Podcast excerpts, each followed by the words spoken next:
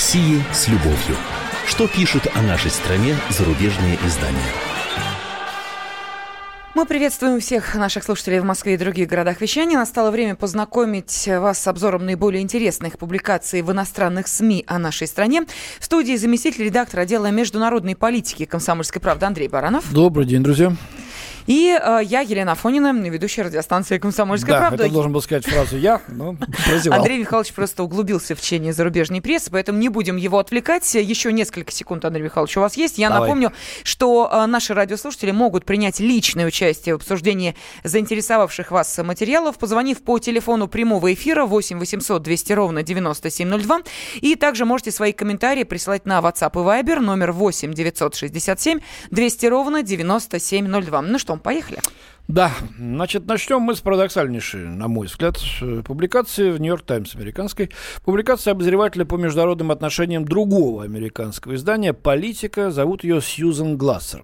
Кстати, «Политика», как и «Нью-Йорк Таймс», это одни из тех американских СМИ, журналистам которых закрыт сейчас вход на брифинги в Белый дом. Э, Забанил их э, Дональд Трамп, потому что они, так сказать, пишут, по его мнению, фейковые новости о нем, его администрации, его планах и его деятельности. А, Почему я об этом упомянул, сейчас поймете. А, Публикация называется «Наш Путин». В каком смысле наш?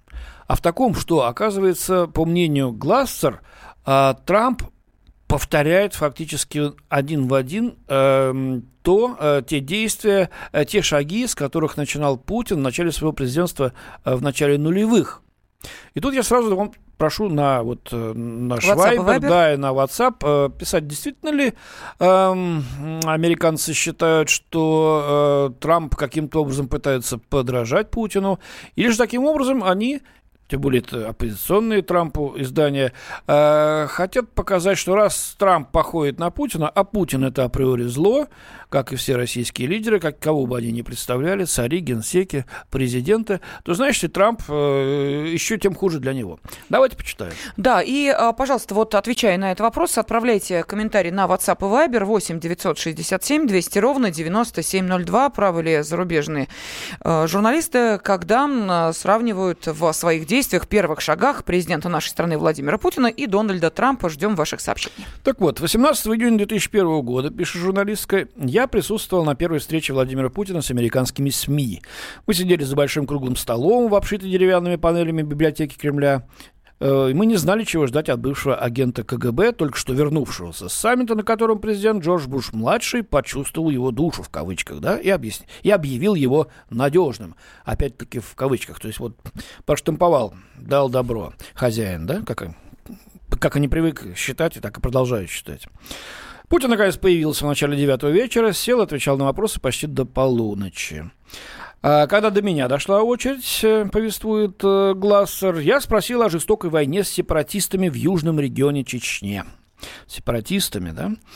Ладно, его пространный ответ по прошествии всех этих лет читается с интересом. В нем сочетались критика СМИ, мы недостаточно освещали жестокости, совершаемые сепаратистами, заявил он, антиисламистские настроения, что, по-вашему, должны были делать, говорил Путин, говори с ними о библейских ценностях, и утверждение, что он вынужден идти в атаку в Чечне, чтобы остальная Россия была в безопасности.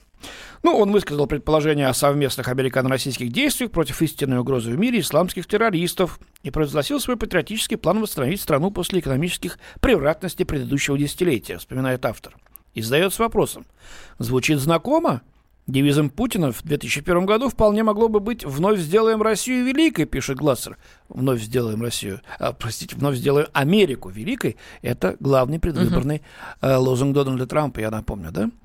Ну и вот э, дальше она проводит параллели. С момента инаугурации Трампа у нас появились твердые факты. За риторикой Дональда Трампа и его действиями как президента стоит не просто поверхностное сходство с риторикой и действиями Путина в первые годы консолидации власти, а просто-таки точное их копирование. Вон как оказывается-то. Американцы трактуют своего президента, поглядя, поглядев на нашего и теперь сравнивая э, с ним. Проведя эти годы в Москве в качестве иностранного корреспондента, а остальную часть моей журналистской карьеры в Вашингтоне, я могу сказать, что сходство достаточно поразительное, отмечает Глассер. Критика СМИ и возмутительные заявления, атаки на конкурирующие центры власти, будь то прямые федеральные судьи или корпорации, отказывающиеся подчиняться, это про Трампа. Угу. Предубеждения, некоторые из них прямо-таки создающие панику, что безопасность страны под угрозой, и мы должны воевать с исламистами, потому что они угрожают нашему образу жизни. Ну, тут я прерву цитирование. Госпожа Глассер, хорошо, что вы, будучи в Москве, не оказались в совсем не лучшую минуту в переходе э, подземном под Пушкинской площадью, в Невском экспрессе не ехали, когда его взорвали, не зашли по журналистским или личным радостям в дома на Гурьянова или на Каширке, чтобы оказаться под их развалинами. Вы что, не видели, какой, какую угрозу несут э, исламские э, радикалы, террористы и России, и всему миру? Тогда мы одни кричали о международном терроризме, вы снисходительно говорили, какой там международный терроризм. До 11 сентября снисходительно говорили.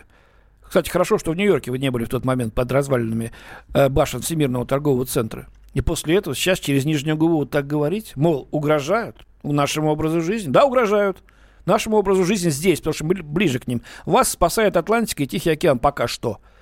Хотя мы видели и 11 сентября, и другое, и третье. И вот совсем недавние выходки, перешедших к новым формам борьбы террористов, э, когда стреляют от пуза по посетителям клубов разных или давят машинами. Ой, господи. Ну, в общем, она говорит, что эти методы, которые Путин использовал с большим успехом в свои первые годы у власти, практически те же методы идеологии столкновения цивилизации, которые Трамп использует сейчас. Если мы, американцы, говорит журналистка, не всегда понимали, что задумывал Путин, он никогда не отступал от своей истинной цели – консолидировать власть в Кремле, полагает она. Ну, а дальше вывод идет, значит, камень, какой камень? Э, валун в огород э, Дональда Трампа. Возможно, именно это больше всего восхищает Трампа в Путина.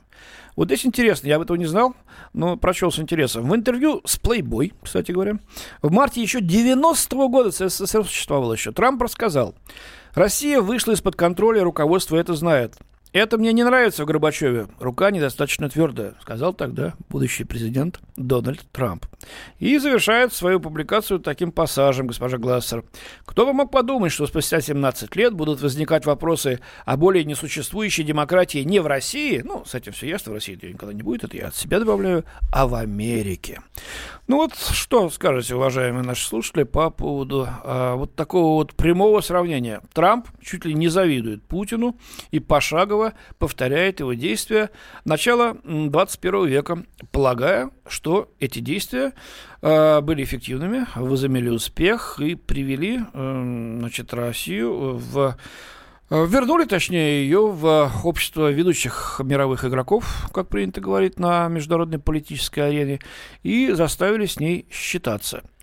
А, есть какие-то уже отзывы? Я э, напомню э, номер WhatsApp и телефон прямого эфира, потому что есть буквально две минуты для того, чтобы, если кто-то из наших слушателей успеет позвонить по этой теме, выслушать его комментарий. Итак, 8 800 200 ровно 9702 – это телефон прямого эфира, но и номер WhatsApp и Viber сейчас э, также напомню. 8 967 200 ровно 9702.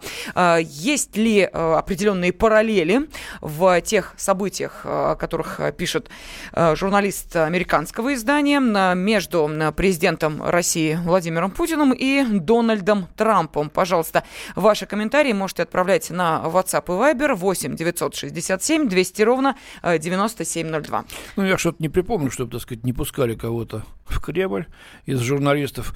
Пожалуйста. Э, ездит совершенно... В кремлевский пул входят даже иностранные журналисты.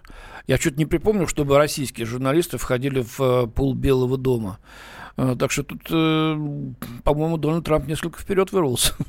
Да, ну вот э, смотрите, что пишут, правильно сделал Трамп, что отлучил таких журналистов. Жаль, что это не помогает. Далее. Что за навязчивая идея сравнивать Трампа и Путина? И Трамп не будет сотрудничать с Россией. Вспомните Обаму в начале своего срока. Ну, такое ощущение, что это мы сравниваем Трампа Нет, и это Путина. они сравнивают и говорят, что Трамп это Путин. Вот Путин сегодня, Путин сейчас в Америке только. Поэтому и статья называется «Наш, наш Путин». То бишь Трамп это наш Путин. Да, но э, следующие комментарии уже, наверное, сейчас э, не успею зачитать. Э, после небольшого перерыва мы это обязательно сделаем. Ну, можно продолжать, да, это не страшно. Мы можем вернуться, если будут интересные комментарии. Мы, конечно, их вам зачитаем в эфире. Вы можете с ними поспорить или согласиться. Да, ну или позвоните по телефону прямого эфира, чтобы мы услышали ваш комментарий более развернуто. 8 800 200 ровно 9702. Угу. О России с любовью. Что пишут о нашей стране зарубежные издания?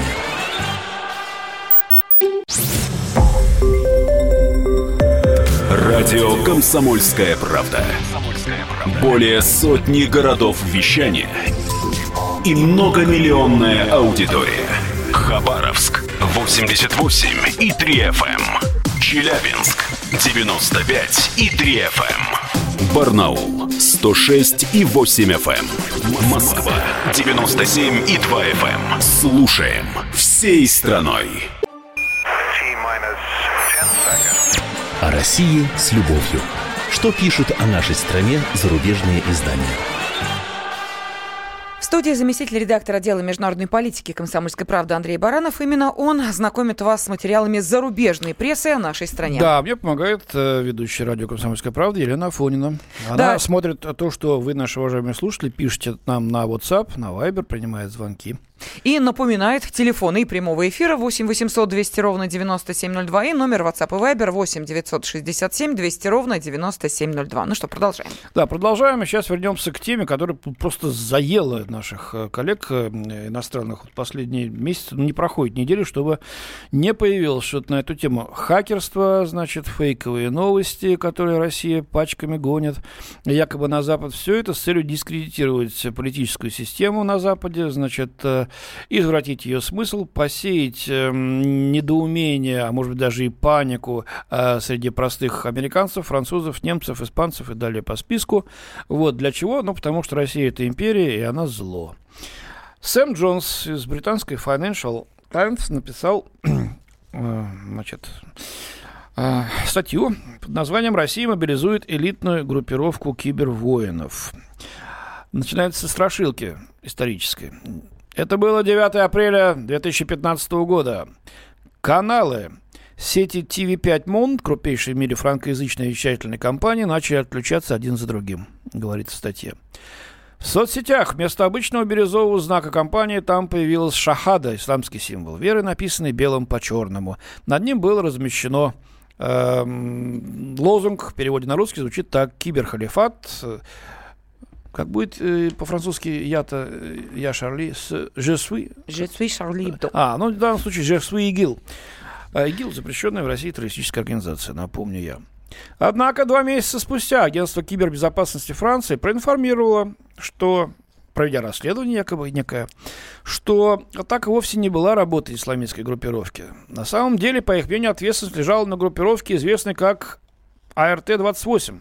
Она была российской, отмечает автор публикации. Год спустя, весной 16 дальше уже говорится, как само собой разумеющееся, без всякого сослагательного наклонения.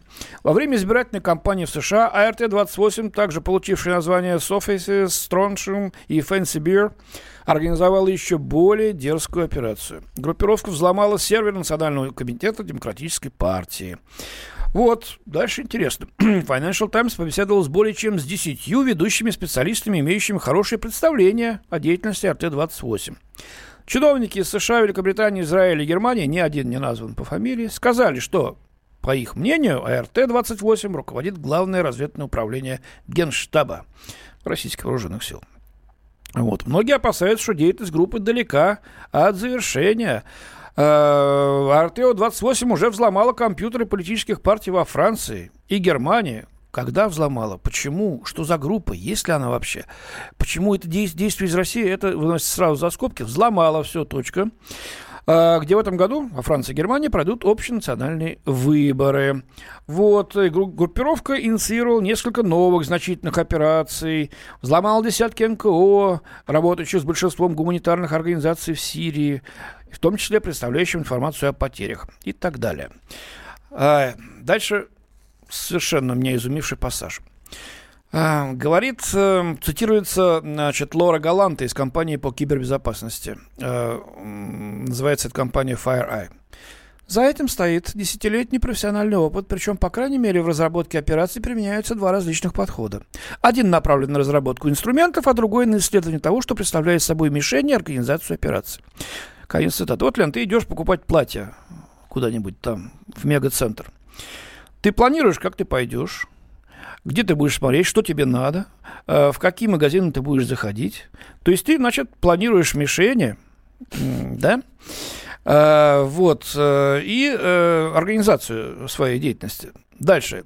Ты открываешь свой кошелек, смотришь, сколько там наличности, перебираешь, так сказать, вожделенно свои пластиковые карты, на которых тоже есть. И знаешь, что это такое?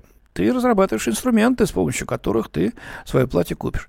Слушай, вот эта банальность, идиотская. Каждый из нас планирует что-то, делает вот эти два, два э, значит, э, способа, два метода. Здесь это подается как «О, колоссаль!» Это вот эти вот русские хакеры, направляемые безжалостными офицерами ГРУ, вот такими вот злодейскими, изощреннейшими методами пытаются в наши сети влезть, все взломать. Они вот разрабатывают инструменты и проверяют объекты, которые собираются взломать. Боже мой, что это? И все это, эта лапша вешается, значит, на уши читателю, э, Мэри Смиту, условно говоря, которые все это глотают, не прожевывая, вот, и переваривают. Ну, что это? Ну, в общем, вывод э, э, понятный. Э, криминологи и западное разведывательное сообщество по-прежнему расходятся во мнениях о времени изменения курса России в отношениях с Западом. Вряд ли этого изменения нужно ждать, а поскольку хакерские атаки говорят о том, что Россия собирается и дальше вредить Западу. И все это после Сноудена, после его разоблачений э, глобальных планетарных операций, да, Тетра или другие, Призма, э, по прослушиванию всего и вся, от мировых лидеров э, до, я не знаю, так сказать, э, первоклашек в школе, которые там говорят э, шпаргалки друг другу. Вот вам отношения. Ну, Андрей Михайлович, а что плохого-то, собственно? Ну и пусть боятся вот наши радиослушатели как но раз... ведь это же неправда, ведь никаких написал. доказательств нет, понимаешь, но остается впечатление, что Россия, она атакует, она атакует подло, она атакует по-имперски, она атакует из-под тяжка, она вредит Западу, она хочет его завоевать.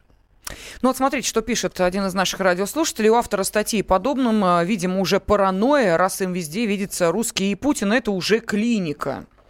А, по поводу Дональда Трампа написал Михаил, а, завидует ли Трамп Путину? Нет, восхищается мастерством политика. Возможно, даже написал или напишет на полях блокнота о Путине учитель, но это не означает преференции России. Наоборот, это азарт сделать США великой страной, э, лидером, не противясь сотрудничать с Россией ради интересов США. А, ну и вот Трамп делает умные шаги, так же почти как делал Путин, просто все умные люди делают глобальные вещи почти одинаково, не надо выдумывать велосипед. Ну и в связи с этим, вот отталкиваясь от этого сообщения нашего радиослушателя. Вопрос тогда получается, что и а, вот такие глупости, как а, сейчас а, пытается написать зарубежная пресса о всемирной российской угрозе, которую Россия несет в виде вот этих кибератак, это тоже уже отработанные приемы. Это же, ну, когда-то же было на ком-то, на какой-то стране отработано. Наверняка же обвиняли в этом ну, раньше. Ну, ну, не в кибератаках обвиняли, а обвиняли Ирак в наличии, допустим, вот, оружия и машин да, с поражениями. Все помним, это уже, на, уж, повторять это надоело несчастного, про несчастного Колина Павлова, который, значит, в Совете Безопасности ООН тряс этой пробиркой с каким-то порошком, который оказался порошком Тайт. Или, или каким? Или даже миф. Давай программируем нашу свежесть э, фейков, да? Заслуга моя. Ну ладно, вот в эту же тему. Э, Нил Макфаркуэр э, в Нью-Йорк Таймс опять-таки издевается над тем, что в МИД России, значит, вот открылся на сайте МИД России новый раздел, значит, э, фейковые новости, которые, значит, припечатаны красным штампом таким с надписью английским фейк, то есть фальшивка, деза, как еще назвать, неправда.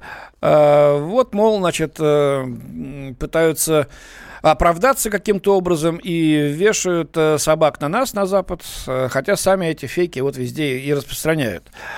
Эм, как предполагает Макфауэр, это инициатива МИД, реакция на многочисленные сообщения прессы за последний год, заостряющие внимание на фейковых новостях, как раз исходящих от России. И вот тут журналист указывает, есть весьма отчетливая разница, оказывается, между тем, в распространении чего обвиняется Россия, и тем, что сама Россия объявила фейковыми новостями. То есть то, что идет из России, это ложь, это дезинформация, причем это компания дезинформации, продуманная, направленная, оплаченная, э, имеющая четкие мишени и инструменты.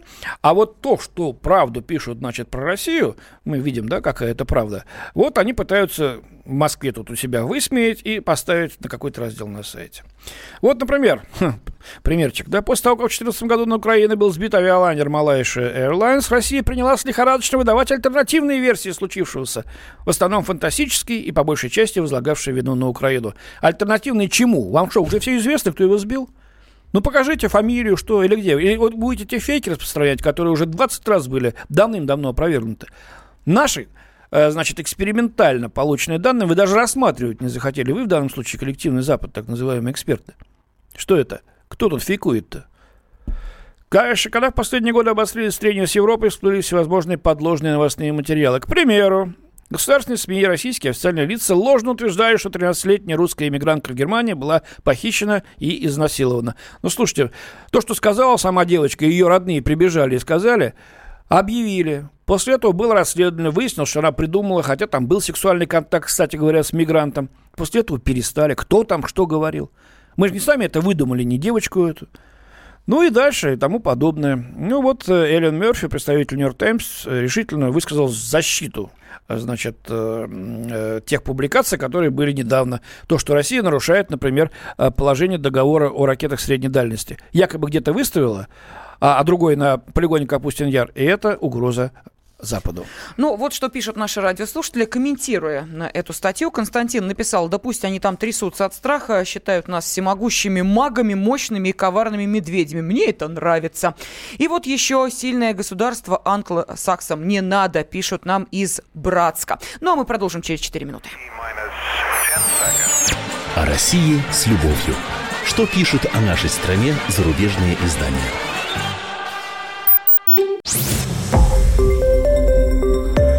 Радио «Комсомольская правда». Более сотни городов вещания и многомиллионная аудитория. Челябинск 95 и 3 FM. Эм.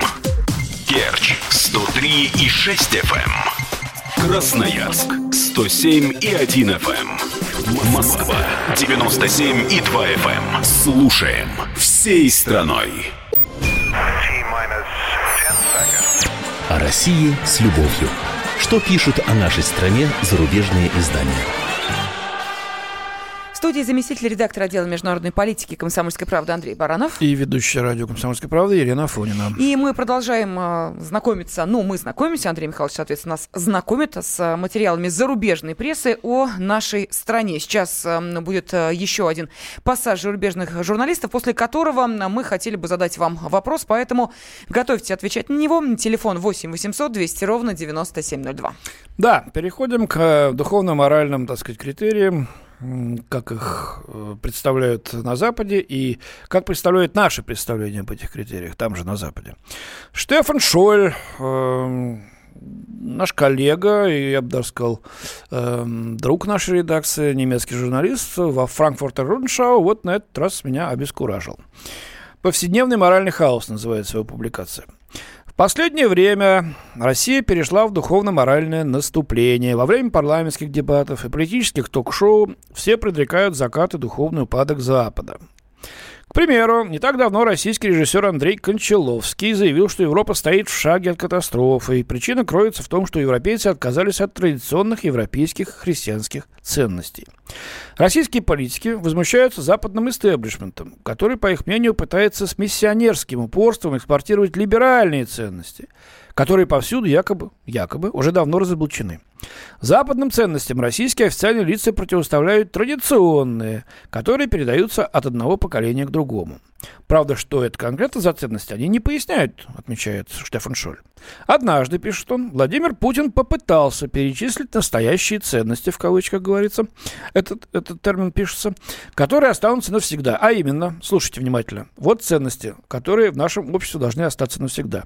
Честность, патриотизм, совесть, любовь, доброта, смелость, достоинство, готовность прийти на помощь, а также чувство долга. И вот тут Штефан Шуль говорит, но в российской повседневности подобные ценности скорее являются дефицитным товаром. Так, например, в индексе коррупции Россия занимает 131 место из 180 и находится примерно на том же уровне, что Непал, Казахстан и Украина. Вот, э, Россия живет не так уж образцово при обращении к статистике-то. В России на тысячу жителей в год разводится 4,7 человека, правда, в Германии 4,8 человека. Вот, правда, убийств в Германии происходит 0,8 на 100 тысяч жителей, в России 9,2 на 100 тысяч. В индексе самых безопасных стран Германия занимает 16 а Россия 151 место. При этом российское кино, пишет Штефан Шоль, утопает в кровавых сценах, где отечественные богатыри умирают, но побеждают, и как в советские времена пропагандируется готовность жертвовать собой ради Родины. Кроме того, в моду вошло все военное. Ну, вообще-то, кто утопает в крови, так это Голливуд, я думаю. Там томатного сока тоннами переводят на это дело. Дальше. Вообще пассаж, конечно. В то же время, пока российские государственные СМИ продолжают высмеивать христианскую готовность Меркель помогать беженцам, в российских дебатах царит цинизм. Например, после катастрофы пассажирского самолета с ансамблем имени Александрова на борту, оппозиционный писатель Аркадий Бабченко написал, что у него нет ни сочувствия, ни жалости по этому поводу. Слушай, ну еще бы, Штефан, ну ядрена Матрена, ты бы еще Бажену тут припомнил с ее этими uh-huh. эскападами. Как раз вот у этих людей нет ни совести, ни долга, ни доброты, ничего. У меня вопрос к вам, уважаемые радиослушатели. Что им со стороны виднее? У нас действительно нет ни чувства долга, ни доброты, ни доблести, ни желания помочь друг другу, ни чести, ни совести власти, э, либо это опять все вот э, пытаются и это на нас навесить, очернить в очередной раз. Либо они правы, либо мы такие, какие мы есть, э, вовсе не такие уж белые и пушистые. Никогда никому не поможем в беде, никогда ни с чем не поделимся, злые, ненавистные, каждый сам за себя, потопить друг другого, урвать у другого – ну, в общем, все то, чего на Западе нет и быть не может. Там как раз все отлично. Да, и только одна единственная светоч Ангела Меркель с христианским смирением дает э, э, всем жаждущим да, Обитель любви у нас тоже прочее, нет. Да. А Россия с любовью у них есть, вот, а, а у нас любви нет. Ну, смотрите, Андрей Михайлович, что пишет э, наш радиослушатель. Интересно, а какие страны эту статистику пишут? Вот такой вопрос последовал. Это сейчас э, скажу. Transparency International. Угу. Нет, ну то, что у нас коррупция, взяточество на бытовом уровне есть, никто и не спорит. Но, честно говоря, оно есть и, и, и в других, и процветающих странах. Уж не знаю, признаваться или нет, мне приходилось сдавать в Америке взятки. И не для того, чтобы избежать чего-то, а наоборот, для того, чтобы побыстрее получить то, что мне полагалось по закону. Небольшие, там, долларов 50. Вот простите меня, может, меня больше... И так в Америку, кстати, не пускают. Видимо, и сейчас э, Ну, это бытовая коррупция, Андрей Михайлович. Бытовая коррупция... Так, бытовой, а что там нет, нет э, на уровне бизнеса? Да там джунгли. Давайте послушаем Давайте. Э, мнение нашей аудитории. Итак, э, вот как вы считаете, после всего услышанного, того, что написал Штефан Шоль, может быть, действительно э, Европе со стороны виднее, или они пытаются нас в очередной раз очернить, говоря о том, что у нас нет ни честности, ни патриотизма, ни совести, ни любви, ни доброты, ни смелости, и готовности прийти на помощь тоже нет. Ростислав, пожалуйста, вы в эфире. Здравствуйте. Э, добрый день. Я с уважением слушаю вашу передачу. Единственное, можно к предыдущей теме пару, пару слов сказать? Ну, пару слов буквально, давайте. Да. Знаете, дело не в том, что э, российские спецслужбы такие сильные, а дело в том, что Трамп прав в том, что Обама превратил американские спецслужбы в никчемные. Я вот часто разговариваю за границей. Единственное, еще до Обамы я как-то упомянул станцию АНБ в пуэрториканском городе Маягуэс и почувствовал, что мой телефон со спутника зацепили. Вот с тех пор говори, что хочешь, абсолютно там... Вот можно с Доминиканом, например, я думаю, россиянам о чем угодно говорить, там на этой станции всем давит грудь подоконник от скуки. Понятно. Понятно. Ну, честно говоря, то, что при Обаме спецслужбы э, слабыми стали, я не согласен. Они сейчас дают жару Трампу. Они вообще фактически саботируют его указания и сливают компромат на него в прессу прессу. Так что еще неизвестно, кто тут э, послабее это будет, президентская исполнительная власть или спецслужбы. Угу. Следующий звонок так, у нас. Э, да, у нас Виталий, и я потом зачитаю сообщение э, критически, так что вам комментировать, Андрей Михайлович. Виталий, угу. вы в эфире, здравствуйте. Здравствуйте. Просто на Западе там такие по по религии они протестанты, мы православные, мы такие более как бы лукавые, они нас слишком буквально понимают. У нас такой как бы моральный код в Советском Союзе выработался. Думать одно, говорить другое, делать третье. И мы по инерции точно так же и сейчас живем. И вот смотришь вот на Милонова, который говорит, что вот либералы это эгоисты, и думаешь, а как же вот депутаты, все эти Милоновы, как же они себе такую зарплату накрутили? В чем их не эгоизм проявляется? Непонятно. То, что они там про суверенитет долдонят, так суверенитет это просто право пахана делать со своими подчиненными все, что угодно.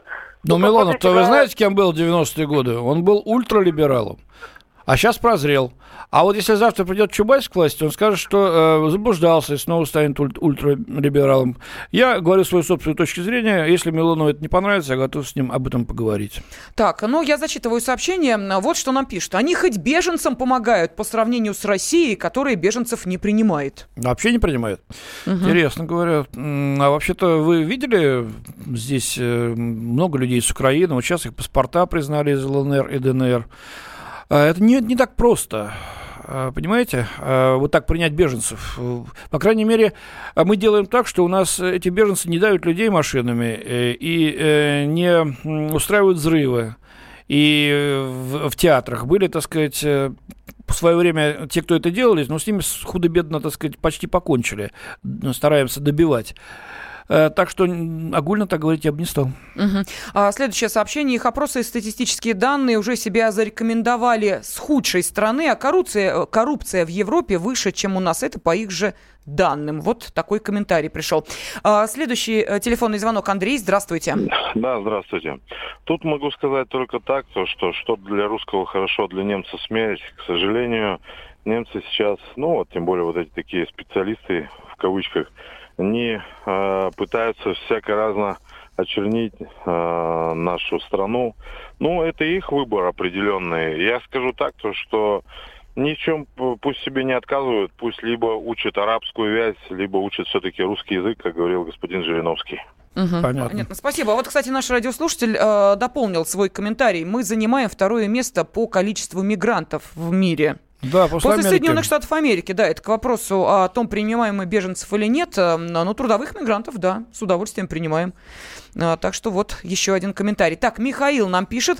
А, В своем сонете к временам года, а именно к февралю, Антонио Вивальди написал, мы боимся идти по льду, а надевая коньки, становимся свободными. Исповедую обычную добродетель, добро, патриотизм и так далее, нам комфортно. Как же им нас понять со своей добродетелью либерализма, пишет Михаил. Вот так вот Еще поэтично. звонок у нас, Владислав. Здравствуйте. Станислав, по-моему. А, Станислав, Станислав, да. извините, пожалуйста. Пожалуйста. Станислав Ставрополь, здравствуйте. Здравствуйте. Я, знаете, против беженцев, честно говоря. Ну, или если, если не против, то только чтобы за ними контроль был, потому что когда в восьмом году была война, не война, но война, да, скажем, тогда с Грузией, то с Абхазии приехали и с Южной Осетии беженцы, как, как, как к нам в город. Они очень себя хорошо вели, мне очень не понравилось, да. Мгм. Было такое отношение, прям, я ждал, когда уеду, хотя их люди бесплатно домой взяли. Я не думал, что в Сирии прям будет здорово. М, Спасибо. Кстати, Понятно. это вот, кстати говоря, э, готовность прийти на помощь, да? Бесплатно взяли домой. Вот, э, я не знаю, многие ли так поступили бы в э, протестантских странах. Да, ну давайте мы не будем только в э, тему беженцев и их приема на территории России уходить, потому что вопрос гораздо шире. И вот действительно ли зарубежной прессе, ну и зарубежным журналистам, конечно, в первую очередь, со стороны виднее, что в нашей стране, как уверяет журналист Стефан Шоль, большой дефицит тех самых настоящих ценностях, а именно честности, патриотизма, совести, любви, доброты, смелости, достоинства, готовности прийти на помощь и чувство долга. А, И, может быть, э, действительно Европе со стороны виднее, и мы уже эти ценности потеряли, или все-таки они пытаются нас вот очернить? как один из наших слушателей только что сказал, мы якобы, значит, думаем одно, говорим другое, делаем третье. Вот такие все, значит, лицемеры, циники. А, Позвольте, я телефон напомню. Да, 8 давай. 800 200 ровно 9702. Или можете прислать сообщение с комментариями на WhatsApp и Viber 8 967 200 ровно 9702. Ну вот в очередной раз э, пеняют за то, что происходит э, на Донбассе. Вот что написали в 2008 году. Россия принудила Грузию к миру из-за агрессии к осетинам, но с 2014 года Россия не вступилась с операцией по принуждению к миру ВСУ Украины за геноцид русских Ну, на в Донбассе. восьмом году э, погибли наши миротворцы. Вот, когда грузинские силы обстреляли их и убили, убили несколько человек и покалечили еще э, несколько человек, разбив э, весь наш пункт миротворческий. Поэтому заодно это надо было наказывать. Американцы бы, наверное, вошли бы в Тбилиси и Шакашвили бы взяли за шиворот, как в свое время там некоторых других лидеров. А, Здесь несколько другая ситуация. Мы помогаем как чем можем, вы видите, и политически, и гуманитарным образом, и признаем паспорта, что фактически открывает уже путь к признанию этих республик. Надо идти поэтапно, а не воевать. Вы что, хотите, чтобы приходили сюда гробы, эм, и обезумевшие матери плакали? Они что, поймут это? За какую-то там Украину и Донбасс воевать скажут они.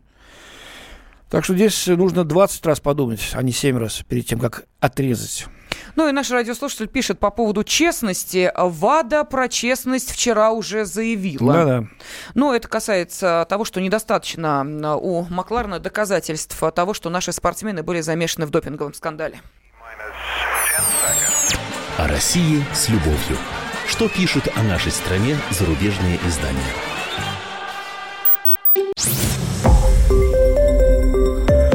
Радио «Комсомольская правда». Более сотни городов вещания и многомиллионная аудитория. Хабаровск 88 и 3 FM. Тюмень 99 и 6 FM. Кемерово 89 и 8 FM. Москва 97 и 2 FM. Слушаем всей страной. России с любовью. Что пишут о нашей стране зарубежные издания? И мы продолжаем а, зачитывать зарубежную прессу, зачитывать порой до дыр, такие интересные, о себе открываем э, факты. И в студии заместитель ну, редактора отдела международной политики комсомолки Андрей Баранов. Да, Андрей Михайлович? Да, Лена Афонина мне помогает, наша очаровательная ведущая радио «Комсомольская правда». Ну, в интернете дырок не, не, не бывает, Лена, до дырок не зачитаем. А, читаем это сейчас все на сайтах, конечно, ведь. Давайте к истории обратимся, тем более, что повод есть, столетие 17 -го года, всех наших революций, и февральской, и октябрьской, и всей той смуты, э, которая резко изменила э, жизнь не только э, нашей страны, но и всего мира. Собственно, фраза Значит, революция 17 -го года в России есть главное событие 20 века, принадлежит Черчиллю, а не Брежневу, скажем, да? Э, так вот, Вероника Дорман из французской, давайте Дорман будем говорить так привычнее, из Либерасьон французской, утверждает, что Москва не знает, что делать с революциями 17 года. Почитаем. Да, она, значит, взяла интервью у французского историка Николя Верта и возвращается в этом интервью ключевым этим событием, объясняя, с каким трудом нынешняя российская власть справляется с этим наследством. У меня вопрос, а чего им так вот до нашей истории это обязательно нужно столетнее, события столетней давности опять э, вот каким-то образом экстраполировать на нынешнее время? вот было бы глупо, наверное, если бы сейчас кто-то здесь говорил о событиях Великой Французской революции, да, 1789 года. И а говорить, а давайте а... лучше о войне севера и юга поговорим. Да, вот, и э, сказать, как это вот сейчас, э, значит, на господине Оланде и его, так сказать, провальном президентстве сказывается, или на начавшемся президента Дональда Трампа. Эм, по поводу 17 года все сложно. Кремлю не по себе, не по себе Кремлю. Революция – это тема, очень сильно мешающая установлению сегодняшней идеологии. Этот эпизод является собой нарушение признания обществом существующего государства, его уничтожение и ослабление, в то время как нынешняя официальная идеология построена на слиянии, но не между партией и народом, как в советскую эпоху, а между государством и народом, вот считает французский ученый Николя Верт. С этой точки зрения существует лишь один основополагающий период величия – Великая Отечественная война. Так называет Россия Вторую мировую войну. Правда, есть еще Отечественная война 1812 года, уважаемый французский ученый. Я вам напомню об этом, если забыли. Как у вас ее называют? Никак не называют? Правильно. Потому что нет, что называют, это смороженной с задницей, значит, э, там сотая часть Великой армии, Великой. Вот у вас армия была великая. Унесла ноги во главе с своим императором из России. Вот и кончилась ваша Великая армия. Извините мне за этот вот такой вот укол поганый, да? Еще принято воспевать, продолжаю читать я эту публикацию, еще, оказывается, у нас принято воспевать индустриализацию, усиление СССР при Сталине в 30-е годы. Отсюда расплывчивость и растерянность. Как отмечать события 17 -го года? Честная Октябрьской революции было, заменено, было главным советским праздником, но заменено было на непонятный День народного единства. Нынешний режим никак не может решить, что же нужно праздновать. Это журналистка поддакивает, да? Не, да, никто не собирается прославлять Ленина, который олицетворяет атеистический материализм. Отношение большевиков к церкви, которая сегодня вновь обрела могущество, остается весьма проблематичным. Сталин не отличался большей мягкостью, однако упор сейчас делается лишь на его религиозную политику после 1941 года. С чего это взяли? Почему упор делается на религиозную политику Сталина после 1941 года? Господин ученый Николя Верт, что вы несете-то, господи? Живы ли еще какие-то мифы 17 года? Для тех, кто пришел к власти в России сразу после распада СССР, легко было найти объяснение. Они приняли либеральную теорию заговора, подготовленную элементами, глубоко чуждыми российскому народу, а именно большевиками, бандой преступников, находившихся на жаловании у Германии, не имевших никакого законного права в глазах народа, сказал историк. Что же народ-то не только поддержал их, но и в четырехлетней гражданской войне их поддержал. Можно взять власть, но удержать ее да еще с участием 14 иностранных государств интервенцию, осуществивших в России тогда, это, извините, так просто не получается. Это уже исторический выбор был. Вот, но Сюда же все. Но для Путина не столь очевидно. Он не может по-настоящему настаивать на образе Ленина, который находился на содержании у немцев. Это уже точно известно, что у немцев. Вот сказали, что у немцев, значит, у немцев. В то же время превозносить его идеологического наследника Сталина. Так что российская власть умеряет претензии на Ленина и теперь вопиющим государственным вли... теперь, простите, воплощением государственного величия является Сталин. Абракадабра и каша. На Маланину свадьбу наваренная. Так, коммунисты с Зюгановым во главе воспевают государственный большевизм, то есть продолжают линию Сталина, который выступал социализм только в одной стране, в противоположность Ленину, являвшимся сторонником мировой революции. Сторонником мировой революции был Троцкий. Ленин сказал в 20 году, кавалерийская атака на капитал не удалась и перешел к НЭПу, к новой экономической политике, к построению социализма, он сказал, что улететь на Луну от э, капитализма мы не можем. Давайте строить социализм сначала в нашей одной стране. И этот тезис, вопреки Троцкому, перенял у Ленина Сталин. Матчасть, как принято говорить, учисти господин, как там его, э, Николя Верт, да. Так, короче, Ленин по-прежнему выставлен на всеобщее обозрение мавзолея на Красной площади, но о нем больше не говорят. Почему же говорят? И будут сейчас говорить, чем ближе октябрьское, столетие октября. Власть больше не высказывается напрямик, не предлагает конструктивных дискуссий, потому что она на самом деле сама не знает, что делать с 17 году. Слушайте, старик Верт, или как там, не знаю, вы по возрасту, и остальные, ну, почитайте хоть э, «Комсомольскую правду», послушайте радио. У нас здесь Николай Сванидзе, э, Николай Карлович, э, предлагает свою точку зрения. А сам Павлович Гришин, мой хороший друг, обозреватель КП, другую. У нас разные историки, комментаторы. На странице залезьте «Комсомольской правда, на сайт. Другие газеты почитайте. Огромное количество публикаций, посвященных столетию тех самых событий, попытки осмыслить их с нашей, э, вот, с величия прошедшего века, увидеть ошибки, увидеть, так сказать, продвижение вперед тогда. И самое главное, стремление не повторить э, глупости и гнусности, которые тогда совершались. Хотя революция э, в отрыве от гнусности невозможна. Об этом доказывает и та же Великая Французская революция много раз. Сколько голов-то полетело а, из-под ножа гильотины в корзины.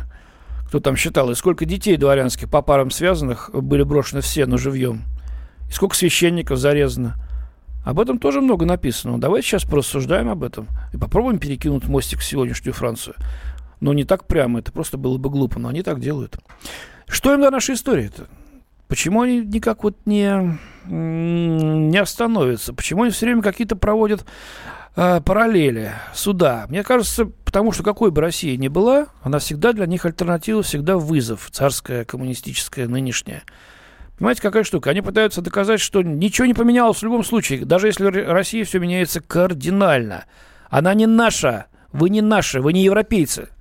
Мы вас не принимаем, мы никогда не будем считать за равных, мы вас боимся, потому что вы сильные духом, прежде всего, непредсказуемые. Вы очень сильно дважды в истории за последние 200 лет дали нам по ушам и Великая армия императора, и полчищем Гитлера. Да так дали, что весь мир потом звенел – но, правда, сами себя разрушили. Э, элита ваша выродилась. А вот нынешняя элита покрепче. Тоже, конечно, здесь и коррупции хватает, и всего. И начинают некоторые вырождаться. И золотые унитазы, видимо, кое-кто себе уже поставил. Вот на это они уповают, что эти золотые унитазы перевесят, наконец, тот моральный дух и ту нашу самость российскую, нашу особенную стать, в которую можно только верить. И тогда они повторят 91 год. И уже никогда не позволят нам подняться. Они упустили Путина. И вот этого никак не могут действительно себе простить. Поэтому Путин – это наследник всего самого плохого, всего самого злого, что было, есть и всегда будет в российской истории. Наследник и выразитель. Вот такое мое мнение. Если у вас есть что сказать, пожалуйста, слушаем, читаем. Да, э, телефон прямого эфира 8 800 200 ровно 9702. Как вы считаете, надо ли, ну вот, как говорят о том нам журналисты европейские, расставлять все точки над «и» э, в историческом плане? И уж если клеймить, то по полной. Ну а если оправдывать, то опять же по полной. Вот без нюансов, без оттенков, без э, желания добиться какой-то действительно исторической глубины и понять, а почему те или иные события происходят происходили. Черное-черное, белое-белое, ну и только так э, можно рассматривать историю. Согласны вы с таким подходом или нет? Пожалуйста, 8 800 200 ровно 9702, телефон прямого эфира, или можете отправить сообщение на WhatsApp и Viber 8 967 200 ровно 9702. Ну вот нам пишут, что Европа сама уже столько раз переписывала свою историю, что запуталась окончательно. Э, вот такой комментарий э, пришел. Ну и э, да, у нас э, телефонные звонки сейчас э, следует. Виктор, пожалуйста. Здравствуйте. Вот, Андрей Михайлович, вы говорите, мы же не говорим про их революции. А я хочу вам напомнить, когда вы в школу ходили, мы отмечали, не то что говорили, но мы даже отмечали Парижскую коммуну. 18 марта был день такой, пусть не праздничный, ну, отмечали очень сильно. Виктор, ну это отмечали в самом начале после революции. Я тогда еще не родился. Я, я родился в 57 году. Тогда уж точно День Парижской коммуны э, праздничным днем не был. Да, но... но мы изучали Парижскую коммуну, конечно, и под соответствующим углом изучали. Но никто не говорил, что тогдашняя Парижская коммуна и сегодняшний там французский президент э, наследник или антипод. Да, ну а в э, WhatsApp и Viber продолжается дискуссия наших радиослушателей. да? Не успеваем, к сожалению. Все равно всем огромное спасибо. Мы все это внимательно читаем, используем э, для того, чтобы знать ваше мнение. Собственно а... говоря, у нас э, на сегодня все. С прошедшими всех э, мужиков поздравляю праздниками.